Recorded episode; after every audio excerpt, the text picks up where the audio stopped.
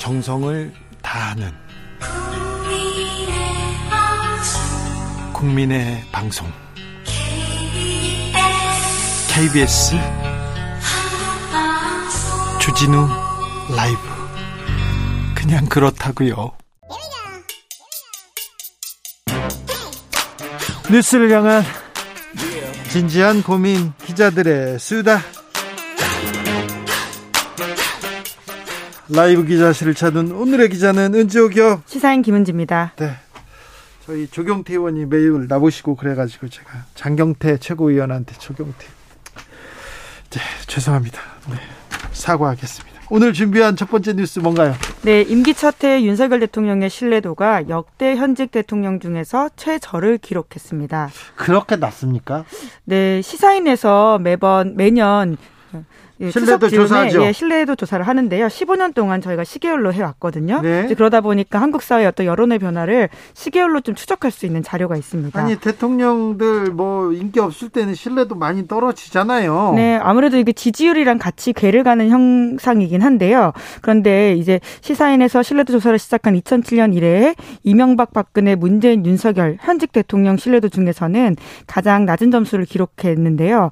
임기 첫해 윤석열 대통령이 받은 신뢰도 점수는 10점 만점에 3.62점입니다. 보통 0에서 4점 사이가 불신 구간이라고 볼 수 있고요. 5점이 보통 6에서 10점 정도가 신뢰라고 분류되는데. 자, 이명박 대통령 어땠어요? 네, 이명박 대통령 같은 경우에는 저희가 이제 임기 말과 한번 비교를 해보려고 하는데요. 이 대통령의 그 보통은 대통령의 신뢰도라고 하는 게 첫 해에 가장 높고 아무래도 좀 시간이 지나서 떨어지는 경향이 있습니다. 그래서 마지막 해랑 비교해도 이게 얼마나 낮은지 알 수 있는데요. 이명박 전 대통령은 2012 년에 3.95점이었고요. 문재인 대통령은 임기 말 5년 차에 4.59점. 그리고 안타깝게도 박근혜 대통령은 탄핵으로 임기 5년 차 신뢰도 조사가 없었습니다. 근데 윤석열 대통령은 3.62점으로 이명박 대통령보다 훨씬 낮군요. 어, 세부적으로 어떤 점들이 신뢰도에 영향을 미쳤습니까? 네, 저희가 여섯 가지로 이제 윤석열 대통령 취임 100일 동안 일어났던 주요한 사건을 신뢰도 물었습니다. 여섯 가지가 이러한데요. 대통령실의 용산 이전, 그리고 출근길 문답이라고 할 수 있는 도어 스태핑이 있고요. 그리고는 경찰국 신설, 그리고 이준석 전 대표 징계 등 당내 갈등, 그리고 인사 이슈가 있고요. 김건희 여사 등 주변 관리 이렇게 있습니다. 어떤 부분이 저 신뢰도에 영향을 많이 미쳤어요? 예, 사실 여섯 가지가 모두 2점에서 3점 사이로 낮은 구간으로 나왔는데요. 그 중에서도 가장 낮은 것은 김건희 여사 등 주변 관리 항목이었습니다.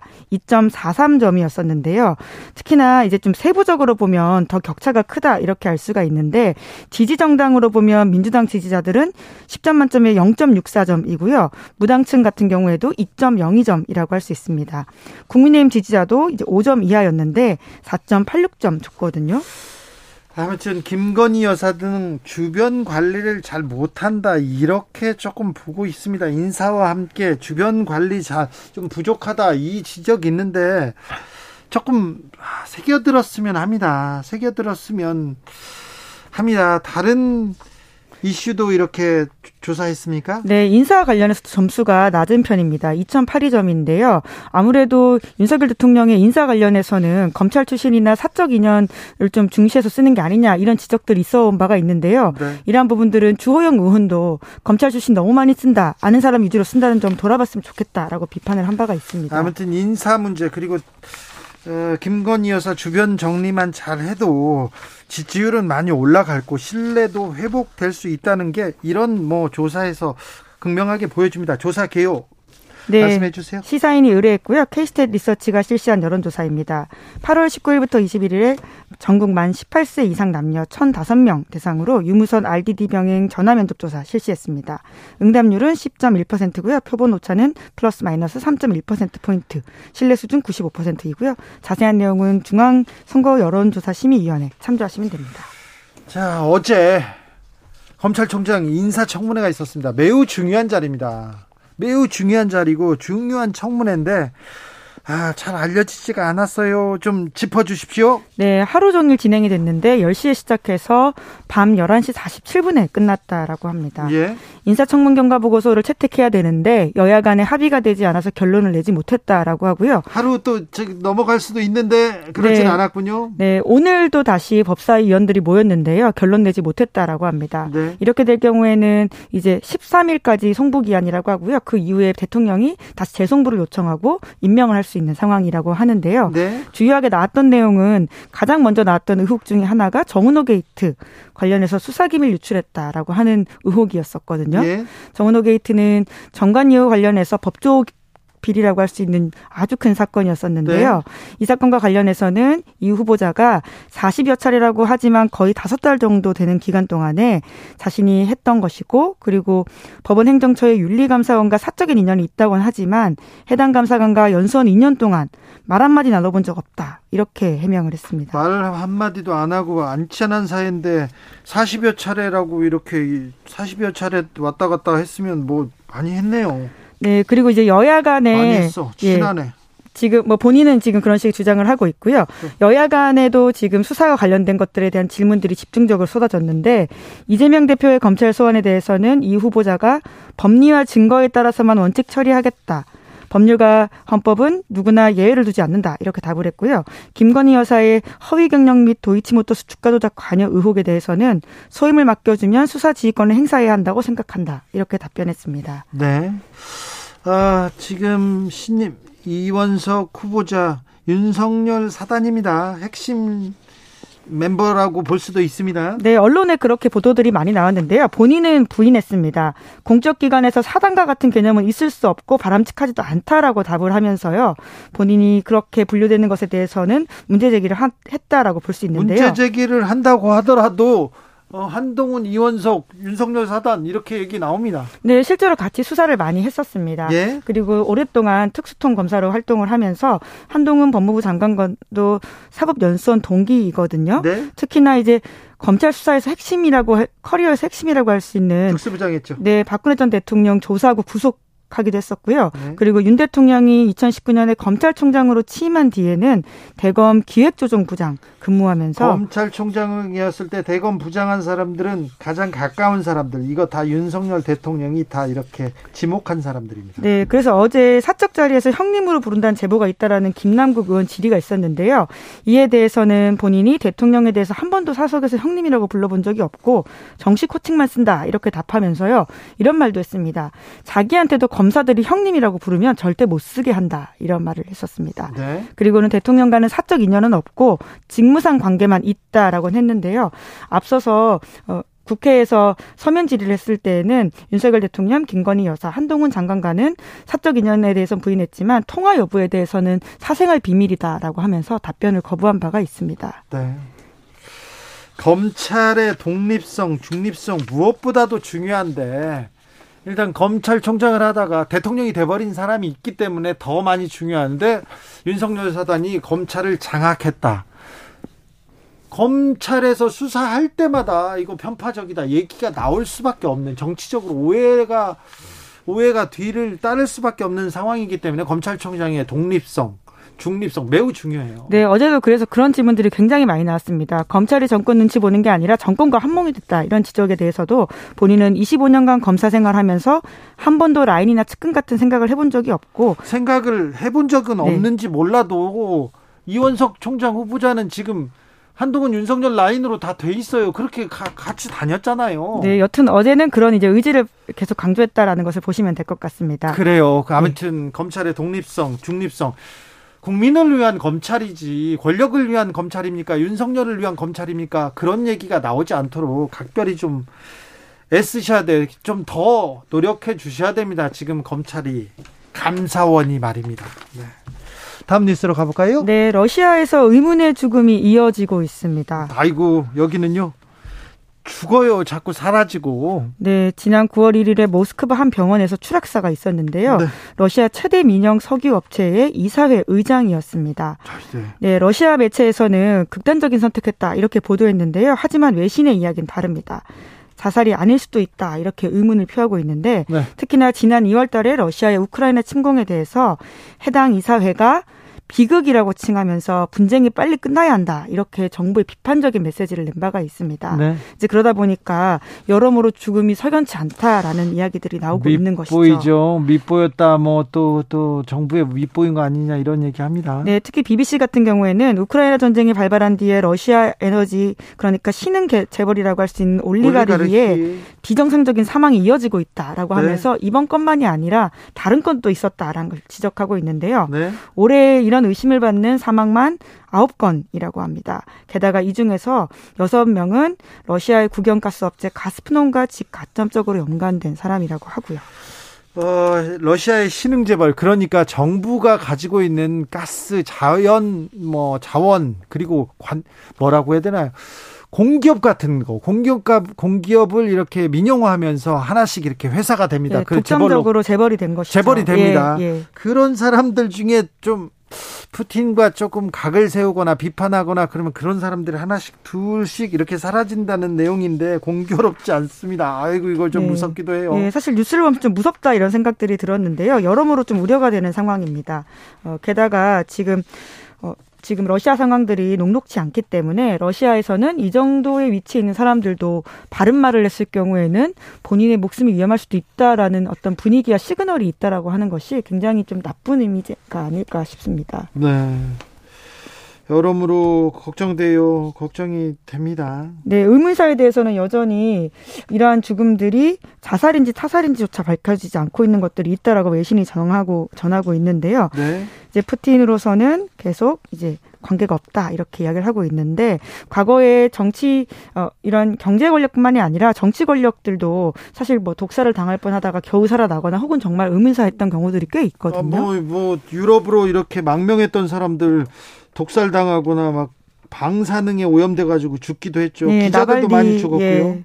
이제 그러다 보니까 걱정들이 계속 있는데요. 러시아 선거법상 푸틴은 2036년까지 집권이 가능한 상황이라고 합니다. 2036년도 그 직전에 또 위기가 오면 또 전쟁을 일으킬 수도 있기 때문에 굉장히 좀 걱정이 됩니다. 네. 러시아의 참 기자들의 수다 시사인 김은지 기자와 함께했습니다. 감사합니다. 네, 고맙습니다. 교통 정보 알아보고 가겠습니다. 이현 씨.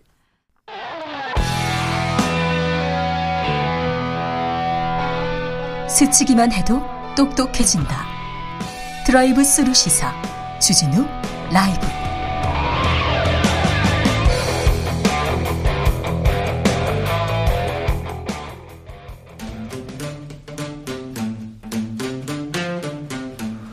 청년의 포부와 패기로 대한민국 정치를 새롭게 하자 청년의 시선 MZ 세대가 말합니다. 요즘 정치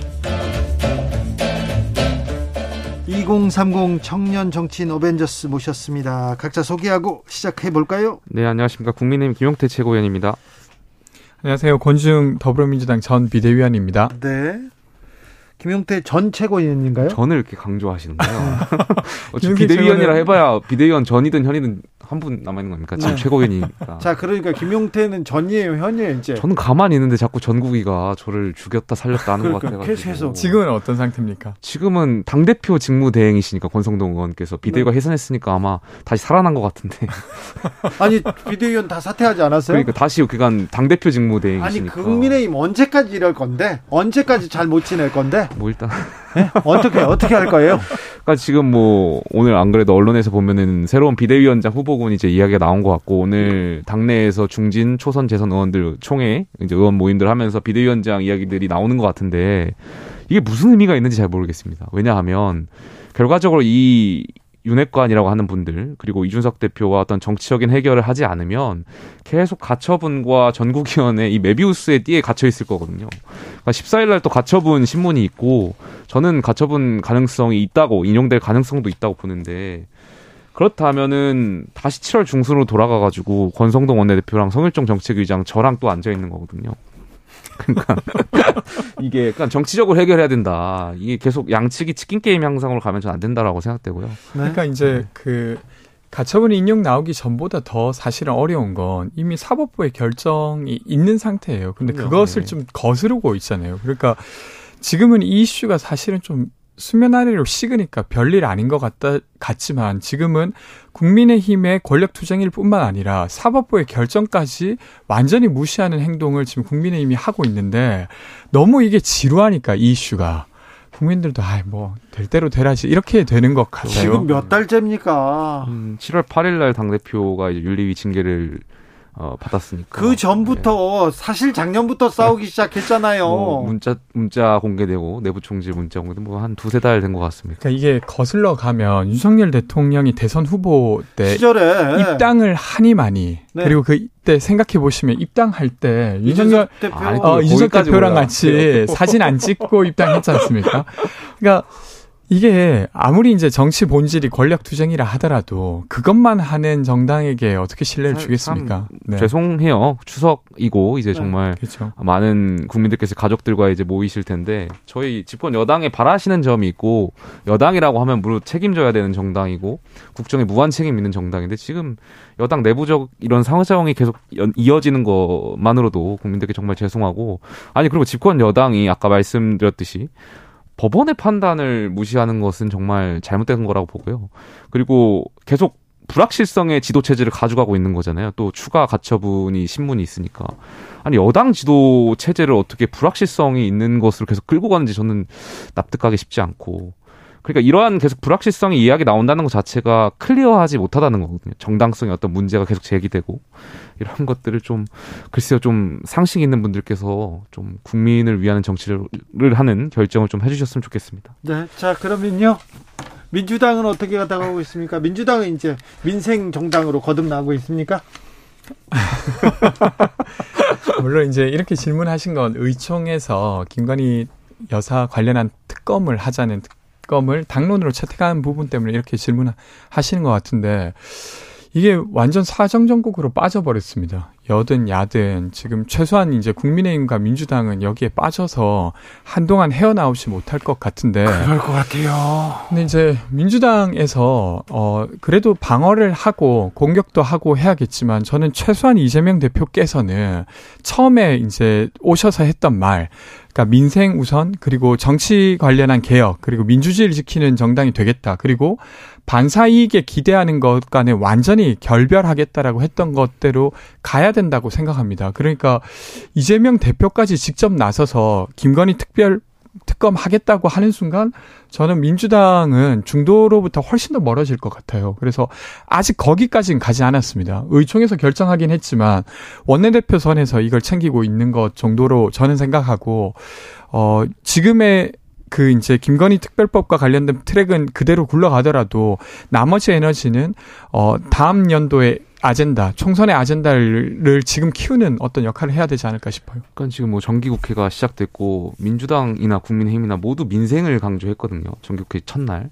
근데 사실 어제 이제 태풍이 영향권에 들면서 저는 민생을 강조하길 라고 이제 말씀하셨으니까 국민의힘이든 민주당이든 굉장히 어 태풍 어떤 이런 것에 대응하기 위해서 노력하실 줄 알았는데 국민의힘은 지도 체제를 바꾸기 위한 전국위를 어제 하필 열었고요. 민주당은 말씀하신 대로 이재명 의원의 어떤 검찰 소환 여부를 결정하기 위한 의원총회를 또 어제 열었단 말이죠. 그러니까 여야가 정말 추석 앞두고 국민들께 민생 앞 챙기겠다고 말씀드리는데 굳이 어제 태풍 오는 날 그걸 했어야 하나 좀 이런 안타까운 마음이 있습니다.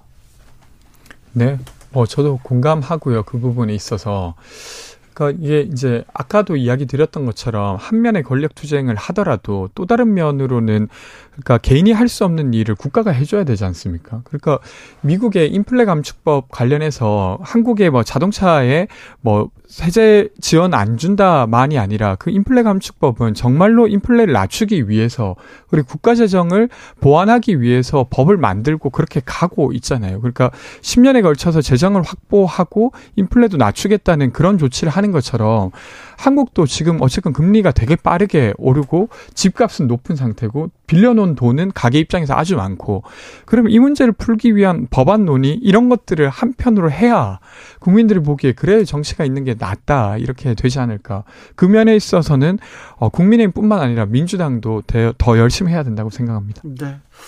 어제 태풍 대비는 조금 잘했다고 보십니까? 저 대통령과 국민의힘? 저는 지난 그 폭우 대응 때 사실 정부 여당이 잘 못했다라는 비판이 많았고 네. 사실 잘 못한 부분도 많았습니다. 근데 이번 태풍은 대통령께서 어, 이렇게 지시도 하셨고 또 선제적으로 많은 공무원 공무원들께서 또 노력해 주셔가지고 물론 다행히 태풍의 피해도 적었습니다만 아, 여러 가지가 좀 잘 대응되지 않았나 생각하고 있습니다. 네. 저도 이번에는 잘 하신 것 같아요. 물론 아직 결과가 나온 건 아니지만 최소한 이게 재난이라고 하는 게 그 시기를 놓치면 되게 큰 문제가 발생하는 거지 않습니까? 근데 네. 정치인이 책임을 지는 위치에서 이거 하자. 내가 책임지겠다라고 해야 집행이 되고 그래야 손실을 조금이라도 낮추는데 최소한 이번에는 윤석열 대통령을 비롯해서 수석들도 다 대기하고 있었다는 거잖아요. 그래서 저는 이번에는 그래도 잘하시지 않았나 싶습니다. 앞으로 더 저는 정부 여당이 더 국민의 눈치를 봤으면 좋겠어요. 네. 그러니까 국민을 무서워할 줄 알고 지난 그 폭우 상황 때 사실 호되게 많이 비판을 당했잖아요. 근데 네. 국민 무서운 줄 이제 알고 앞으로 국민 눈치를 더 많이 보시고 더 낮추어서 이제 국민을 위한 민생을 위한 정치했으면 좋겠습니다. 그런데 바지 갈아입은 걸 가지고 그렇게 기사를 많이 쓸 일인가? 이건 또 왜 바지에 뭐 바지 뭐 저는 뭐. 처음에 그 이해를 못했었습니다. 네. 바지를 갈아입었다 그래가지고 바지에 이렇게 관심이 많은지. 네. 참 오사공원님께서 정치의 본질이 국민의 삶이 아니라 권력 투쟁이라서 당내 분쟁과 갈등이 끊이지 않는 듯합니다. 정치인 분들 좀 반성해 주세요. 국민들도 좀 생각해 주세요. 민생 좀 챙겨 주세요. 이런 얘기 계속 나오고 있습니다. 그런데 정치적으로 해결해야 될 문제를 검찰로 끌고 간다, 법원으로 끌고 간다. 이 부분을 청년들은 어떻게 보고 있을까요? 누구는 뭐 고발을 고소 고발이 난무하고 누구만 기소하고 누구는 수사 안 하고 뭐 이런 얘기가 계속 나옵니다. 요거는 정치권이 어떻게 돌파해 나가야 할까요?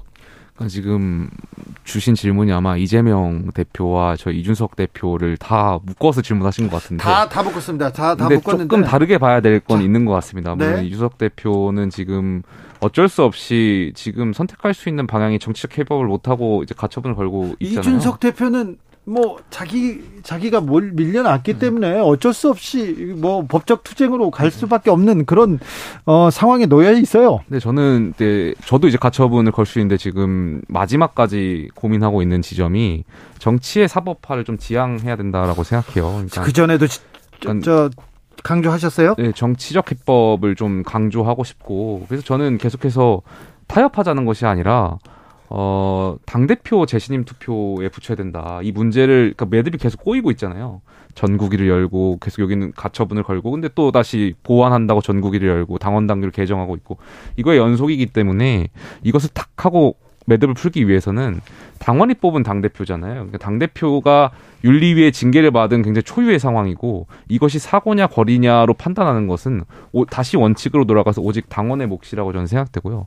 그래서 이제 당 대표 재심 투표를 했으면 좋겠다라는 게 제 생각이고 이재명 의원 같은 경우는 조금 다르잖아요. 어쨌든 이거는 전 정권에서 계속 의혹이 있었던 것이고 여기에 대해서 이제 수사를 하는 것이 또 수사기관으로서의 역할인데 다만 저는 민주당의 입장을 또 이해 못하는 바는 아닙니다. 그러니까 역지사지를 고민해봤을 때 저희가 만약에 야당이고 저희 야당 대표를 향해서 정부에서 어, 어떤 검찰 소환이나 이런 걸 했을 때 야당 탄압 프레임을 뭐 이해는 못하는 건 아닙니다만 저는 오히려 이재명 의원께서 떳떳하다면 여기에 수사에 임하셔서 물론 이제 서면 조사하시겠다고 말씀하셨는데 여기 하셔서 국민들께 본인의 어떤 잘잘못이 있다면 없다면 이런 것을 좀 어, 결백하는 자리가 될 수 있지 않나 생각합니다.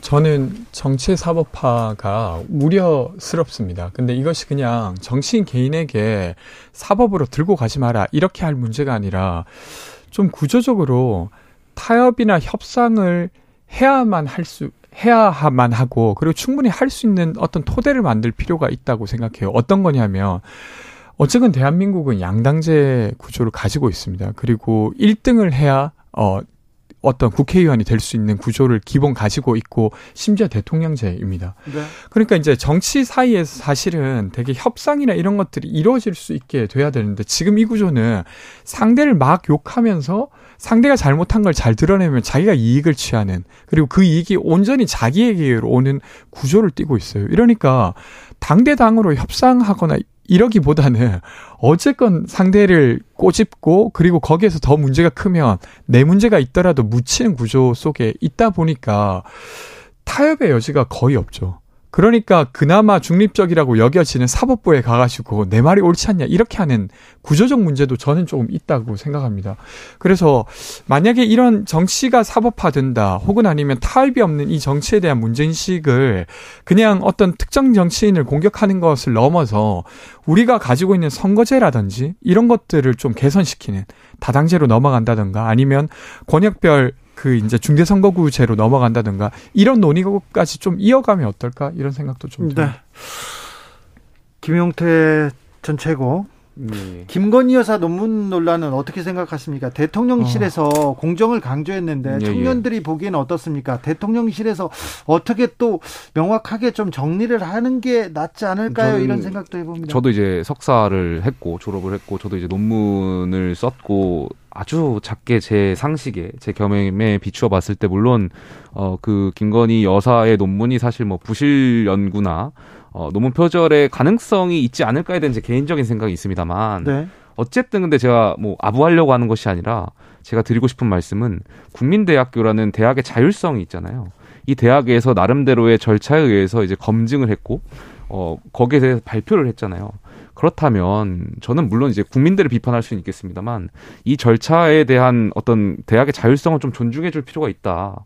이렇게 생각합니다. 그러니까 한국만큼 대학원의 논문, 그러니까 석박사 논문을 정치권에서 다루는 나라가 참 없다라고 저는 생각되는데, 그러니까 이것도 마찬가지 정치 사법화뿐만이 문제가 아니라 이 논문을 계속 국회에서 너무 다루는 것 같아요. 그래서 이런 거는 물론 이제 그 비판을 국민대를 향해서 할 수는 있겠습니다만 국민대의 어떤 절차에 의해서 자율성에 의해서 국민대가 어, 결과를 좀 존중해 줄 필요가 있지 않나 생각했습니다. 국민대의 결과를 국민대 물론 그것이 저는 이제 검증을... 개인적으로는 비판의 소지가 있다 고 보고요. 저도 솔직히 말씀드리면 뭐 납득할 수 있냐 이런 부분에 대한 문제도 있습니다만 어쨌든 국민대학교라는 대학에서 어, 그 기간의 절차에 의해서 발표했기 때문에 저는 사실 이 건은 두고두고 쪽팔릴 일이라고 생각합니다. 그러니까 창피한. 어 정치권이 흥분하지 마시고 아 장치권이 학계를 방패막이로 썼을 뿐만 아니라 길들이고 있는 어떤 단면의 사건이라고 봐요. 그러니까 네 건의 논문을 심사했는데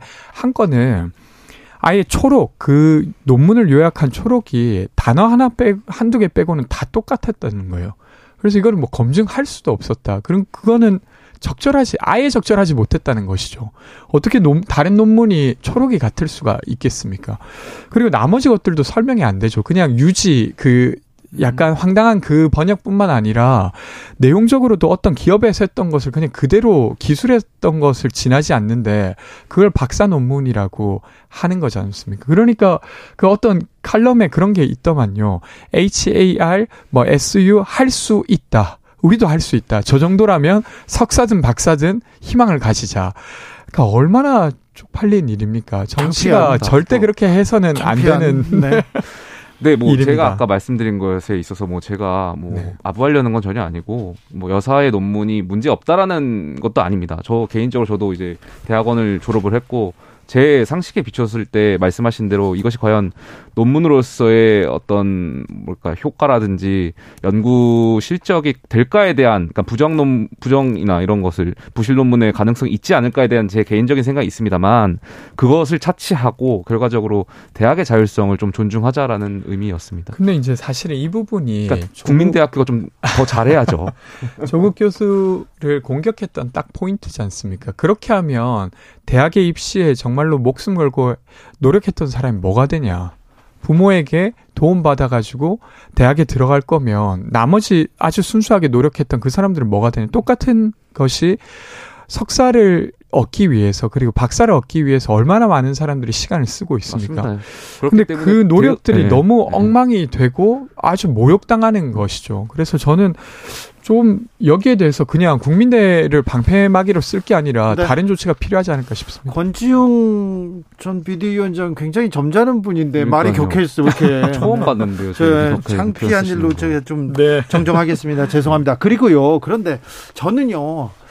이런 논란이 논란을 대통령실에서 빨리 해명하고 이건 이거다. 이거는 어디가 잘못됐 빨리 정리하고 넘어갈 수 있는 그거 그 넘어가는 그 부분이 필요하다고 봐요. 언제까지 이 얘기를 아, 이게 문제가 안 된다고 하면 또, 또 커지고, 어떻게 얘기할수록 이렇게 커지는데, 언제까지 외면하고 넘어갈 수도 없잖아요. 그런데 이런 리스크는 좀 정리해 주는 것이 대통령에게도, 그리고 영부인한테도 좀 부담을 줄어드는 일인데, 사과할 일은 사과하고, 해명할 일은 해명하고, 명백하게 선을 긋고 넘어가야 되는데, 계속 이렇게 대응하는 게 저는 이 부분이 조금 문제로 보여요. 음, 저도 공감하고요. 이 지금 논문 관련해서도 오히려 여사께서 본인의 어떤 어떤 이야기를 솔직하게 한다면 국민들께 혹시 여기서 사과할 일이 있다면 사과를 하고 본인이 떳떳하다면 이러한 과정을 좀 국민들께 말씀하는 과정이 있으면 더 좋지 않을까 그런 생각이 있습니다. 네, 약간 격한 표현 써서 죄송하고요.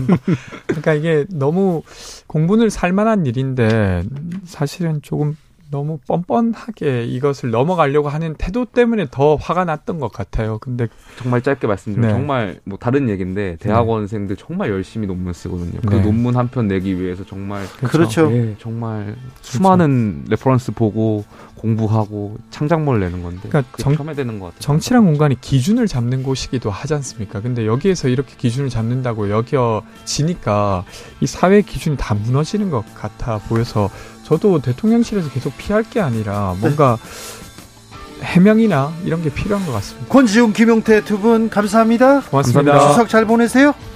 주진우 라이브 여기서 인사드리겠습니다. 저는 내일 오후 5시 5분에 돌아옵니다. 지금까지 주진우였습니다.